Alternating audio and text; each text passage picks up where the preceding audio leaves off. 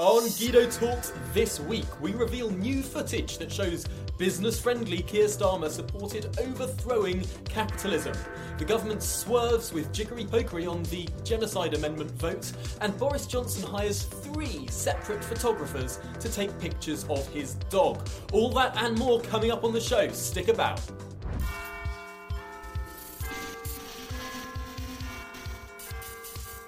Hello and welcome to another episode of Guido Talks, the show where we review the week of news on the Guido Fawkes website.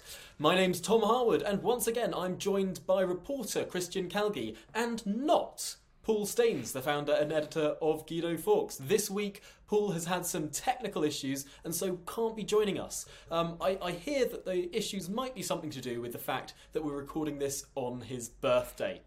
Well, without further ado, let's get on with the show.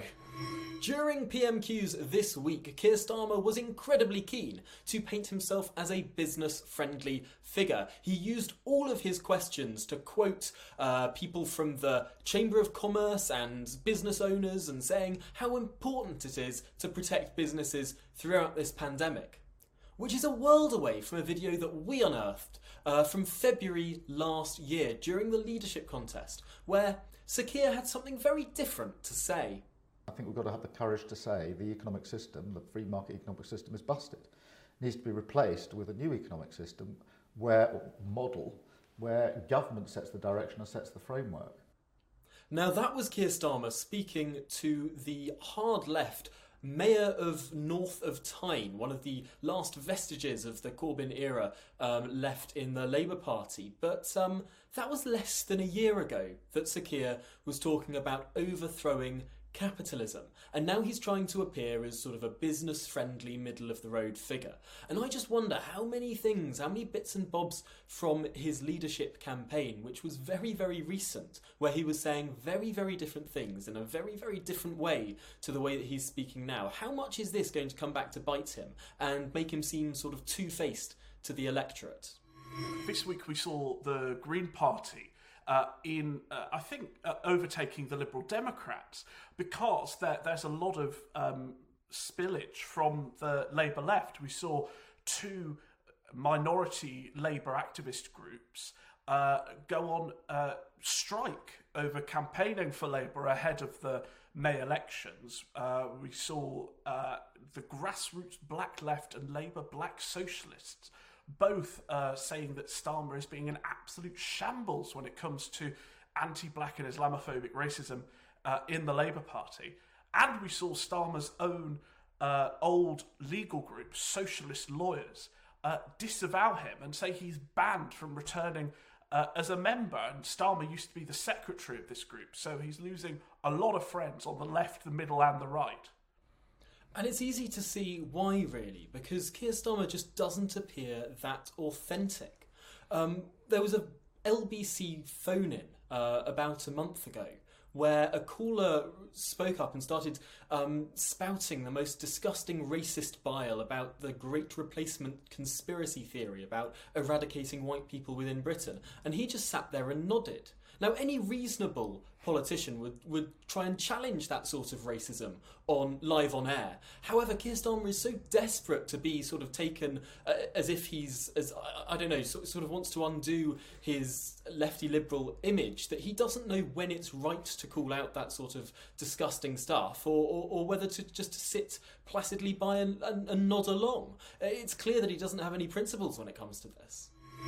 Now, this week in the capital, we had some interesting news, and that was the Mayor of London, Sadiq Khan, announced the membership of his new Statues Review Committee. Now, this committee is a group of people, a commission of people, who are going to go through and look at the historical landmarks, street names, all the sort of things around the capital and try and make it more diverse. This was announced initially in the response to the Black Lives Matter protests in the summer. Now, one of the people who caught our eye on this commission was a man by the name of Toyin Agbetu.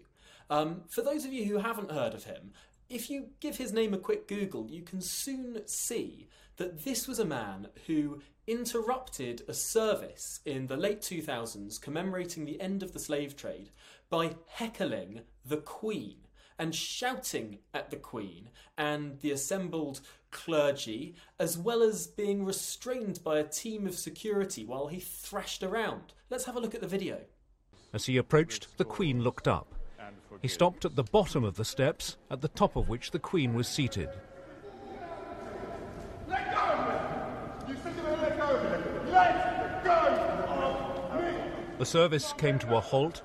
The congregation watched as, still standing a few yards from the Queen, the protester Toyin Agbetu demanded that Britain issue a formal apology for its part in the slave trade. The word sorry is so hard to say, and you, the Queen, can you let it go? I'll punch you. You're a disgrace. Now you can see him there violently threatening the security, uh, as well as shouting horrific things at the Queen. This is the kind of person who is who has been placed on this commission to decide London's cultural landscape. It really beggars belief, doesn't it, Calgie? It's quite remarkable. I was uh, told the other day, it was a very logical thing, that actually the only people from this sort of era who are actually being punished with their statues now up for debate are the philanthropists, the people that, yes, made money out of the slave trade, but then tried giving it back to the community. In fact, all the, the people who went into the slave trade and just kept the money in the family and built up massive country estates and didn't give anything back to the community are actually, their legacies are intact. And it's quite a bizarre sort of rule of life there. Well, it's a, it's a tricky situation all round, isn't it? Because in the summer, Sadiq was uh, put out a statement saying that he wanted to remove any statue with uh, links to slavery. Now, unfortunately, the history of this country is that quite a few people um, who were prominent and who had statues um, back from the 1500s, 1600s, 1700s, how you, you could find links to slavery, not least with regard to London's oldest statue, which is of Queen Elizabeth I. Now, it was Queen Elizabeth I who funded, unfortunately, some slaving missions, but does that really mean that we should tear down her statue? It seems that there are going to be some incredibly arbitrary lines drawn here. Um, and it was interesting to see when the commission was announced, they put out this statement saying their primary focus will not be on taking down statues. Now, they didn't deny that they would take down statues, but they wanted to talk up the nice and, and righteous um, objective of putting up more, more diverse statues. That's, um, I think, something that everyone can get behind. Everyone can get behind um, honouring, for example, the, the Sikh troops who fought for us in the Second World War, and oh, so many more people who probably should have more representation on the streets of London. But they didn't deny they would take down statues. And I think that that's something that is, is deeply worrying, especially when the Commission is staffed by people who clearly loathe just about everything that this country stands for. And clearly, um, we are heading for some sort of slightly major clash because the Department for Local Government and Communities have really been putting out a lot of, of, of stuff on this recently, briefing multiple papers that there's going to be new laws and new restrictions and they're going to be intervening. We've already seen Robert Jenrick intervening with a couple of statues uh, being proposed to be taken down in central London. Uh, and it, it's going to be uh, it's going to be a very interesting argument to play out and see um, see who wins. Absolutely, and we've seen particularly with regard to universities, people who aren't even known um, for, for being involved in the slave trade, tangential links, um, whether it's whether it's Enlightenment philosophers up in Scotland or liberal politicians in England. The the buildings that are named after these people are being completely changed and taken away, and I think it's a very worrying precedent when it's someone. It's obviously more debatable if it's someone who's only known for being Slavey McSlaveface, but if it's someone who, who is only tangentially linked and is primarily known and remembered for um, for something completely different, uh, where's the justification? I, I think this is quite a worrying trend. Talking of having it both ways, the government's performed a remarkable U turn this week on the topic of COVID passports. On Sunday, we had the vaccine minister Nadhim Zahawi saying this. The Prime Minister of Greece has said that he would welcome people to come on holiday in Greece, but they will have to have some kind of vaccine passport to show they've been vaccinated first. Is that something that the British government is looking at? The idea of a vaccine passport specifically to allow people to come and go in, in the months ahead? No, we're not. Uh, and there are several reasons why we're not doing that. One, vaccines are not mandated in this country, as Boris Johnson's quite rightly reminded Parliament. You know, that's not how we do things in the UK. We do them by consent. Uh, we yet don't know what the uh, impact of vaccines on transmission is, and it would be discriminatory. of course, you have the evidence that you've been vaccinated held by your GP.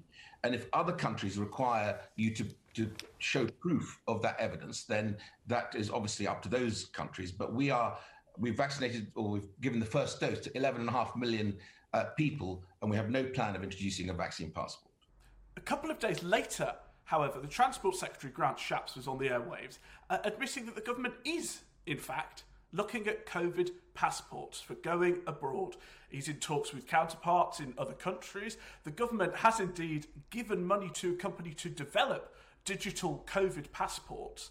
Uh, and this is this was never quite cleared up because actually the conversation in the middle of the week then moved on to this whole farce about whether or not people should be booking uh, holidays abroad for the summer, whether it was safe, whether it was a risk, etc. But the reality is we don't yet know whether other countries are going to allow people into the country with or without a COVID passport. And this really is the crux of the matter, isn't it? It's not really under the purview of the UK government in terms of whether other countries ask for certification of vaccines when visiting them. So the ministers can say whatever they want to on vaccine passports, but ultimately it's not the UK government that decides whether Greece or Spain or any other country in the world decides whether it needs a passport to get in it that certifies having a vaccination or not. Now, some loudmouth commentators on Twitter were in for a bit of a shock this week after a certain section of the left had been railing against the UK's pioneering first doses first strategy when it comes to vaccinating as many people as possible rather than doing those two doses closer together. Because the World Health Organization has come out in favour of this pol- policy, both saying it's the correct thing and actually increases the immunity level delivered from the AstraZeneca vaccine, but also that the AstraZeneca vaccine is safe and effective for everyone, even the over 65s. Now, for those people who've been decrying the UK strategy as reckless or evil or wrong, this was a, a big problem because a lot of the people who've been saying that have been saying, listen to the WHO. Well, now I'm afraid it's the WHO that is agreeing with the UK government. What a turn up for the books. And of course, we've now hit the milestone of 25% of UK adults having received at least one uh, vaccination. This is all good news. However, there is some sign that things might be tapering off. Uh, and there's words that this could be a deliberate strategy to try and hoover up those remaining crumbs of over 70s who have still not yet had the vaccine, which strikes me as uh, slightly misguided as a strategy. Now, it's worth saying that these are only rumours, and we're still seeing hundreds of thousands of people being vaccinated every day. In fact, the UK's vaccination effort is so impressive that this week we saw the number of people vaccinated in the UK overtake the number of people vaccinated in the EU. Now, the UK is a country of 67 million people. The EU has a uh, is it? I was about to say a country. It wishes the EU pretends to be a country of 500 million people, um, and so for the UK to have inoculated more people within our borders than the entire 27 countries within the EU is an incredibly impressive feat. A one party regime engaging in frequent purges of those disloyal to the leader. Uh, we're not talking about the USSR, we're going up to Scotland. Uh, and this week, we uh, noticed that a book publisher in Scotland uh, is to delight all of us with a publication of Nicola Sturgeon's greatest speeches. Uh, not only does this sound uh, like a parody of Mao's Little Red Book, but in fact, the title is going to be Women Hold Up Half the Sky which is itself a Chairman Mao quote. The story gets slightly more interesting when we looked into who exactly is funding Sandstone Press, the publishers of the book. The managing director, according to his Twitter account, is himself a sycophantic nationalist.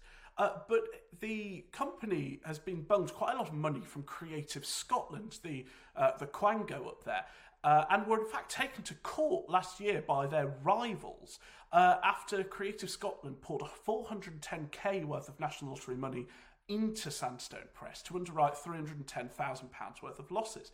Uh, and they've indeed been called a nationalised publisher by some more sceptic uh, opponents. Uh, so Guido can only presume uh, that this new little pink book will be compulsory reading for all school children shortly. Now, despite lockdown, there have been lots of parliamentary machinations this week, not least over the incredible rebellion over the Genocide Amendment to the Trade Bill. Now, for those of you who've been following, we've done a few stories on this, but this week we saw the government really get its hands dirty in how it's dealing with this sizable rebellion steer, spearheaded by Iain Duncan Smith. Now, basically what the genocide amendment to the trade bill uh, is trying to do is say that we shouldn't sign trade deals with countries that have been found to commit genocide. Now, the, the government does agree with the general premise of this, but there's a massive disagreement in terms of who gets to decide what genocide is, who gets to write the definition, who gets to say whether whether a country is committing genocide. The government wants to say that Parliament should decide that, and this particular rebel amendment wants to say that the courts, that judges should say who decides genocide. Now, uh, this has been pinged to and from the Lords a couple of times already, and the government actually this week, when everyone was expecting the vote to be, uh, bundled the votes in such a way that the genocide amendment uh, that says it should be left to the courts to define genocide was actually not able to be voted upon. And instead, a separate, similarly worded but government backed amendment uh, produced by Bob Neill was voted on instead. Now, this meant uh, a whole world of trouble for a lot of conservative backbenchers. There were threats from whips, there was also an an unusually harshly worded letter signed by hundreds of Uyghur victims uh, from China. Now, the Lords has continually voted in favour of the Genocide Amendment, but the government has, with thin majorities, uh, despite having an 80 seat majority in the Commons, there's only usually around 10, um, 10 MPs comfortability for the government on this. So, this will be something that will be going forward and on and on, and, and we'll be sure to keep an eye on it. A, a classic in the genre of, of scurrilous government waste this week, uh, as it emerged that Boris is now using his three, count them, three taxpayer funded number 10 photographers to do photo shoots with his dog. Uh, last week it was revealed that uh, Boris now hires uh, three number 10 photographers. You've got Andrew Parsons, who's a long-time Tory photographer and is, is a proper spad uh, is on pro rata 100,000 a year. You've got Simon Dawson, who's a new hire. He's on about 60k. And you've got Pippa Fowles, who is on secondment from the Ministry of Defence and could be earning up to £38,000. They decided to use this to do a lovely photo shoot of Dylan the dog frolicking in the snow. If this wasn't bad enough, uh, the photographer, in this case it was Pippa, though he had his pick, uh, failed to blur out Dylan's dog collar and therefore accidentally exposed Carrie Symonds phone number to the world. Uh, not to be outdone, Larry the cat also got a photo shoot uh, this week uh, and uh, asked by the lobby. Uh, Allegra Stratton uh, told the press that the photographers document the work of the government uh, and when asked if Dylan now constitutes the government, she doubled down, uh, saying they document the work of not just the Prime Minister, but the whole cabinet. Uh, so that is a massive promotion for Dylan, if accurate. On Thursday night, we got the exciting news that Laurence Fox's political party Reclaim has finally been approved by the Electoral Commission. It does seem like an age ago that this phenomena uh, came to the fore via Laurence's appearance on Question Time, uh, and he then announced that he's going to set up this sort of anti woke culture war focused party. And there's no doubt that a lot of people are going to be very interested in it. Uh, ironically, we did notice that in the same Electoral Commission announcement uh, confirming the party's approval, they also denied approval to a Black Lives Matter party. So, in a way, that's already 1 0 to Laurence. Uh, and moving on to another culture war story, a much more light-hearted one. Uh, the internet was set, a, set alive this week by a phenomenon from Weetabix as they suggested a new breakfast delicacy uh, of Weetabix with beans on. Uh, it was utterly vile, but uh, never let it be said that the Commons is out of touch with the public interest. Uh, it found its way into the Commons, and Jacob Rees-Mogg lambasted the proposal. Mr. Speaker, as they used to say, Weetabix are on Beatabix. Um, my personal preference, if I were to eat Weetabix, is not with um, baked beans, which I've always thought absolutely disgusting. I, there, was a, there was an advert. Uh, well, I'm sorry if I've upset the makers of baked beans, but there was a saying um, which is desperately politically incorrect nowadays, so I hope the Right Honourable Lady will forgive me. It was their advertising slogan. A million housewives every day pick up a can of beans and say, Heinz means beans. But when I was a child, this was corrupted to a million housewives every day pick up a can of beans and say, yuck, throw them away. And I'm sorry, that has always been my view of baked beans. Um, but Weetabix is absolutely splendid, served with hot milk and brown sugar. Though for preference for breakfast, Mr Speaker, you will know what I like. It's Nanny's homemade marmalade on toast. I think the good people of Wigan will be offended where all the baked beans for Europe come from. Yes, I can see the factory are all sending their letters to the leader now. Well, that's it for this week. Thank you for sticking with us for another episode of Guido Talks, a slightly unusual one, recorded, of course, on Paul's birthday. Happy birthday, Paul.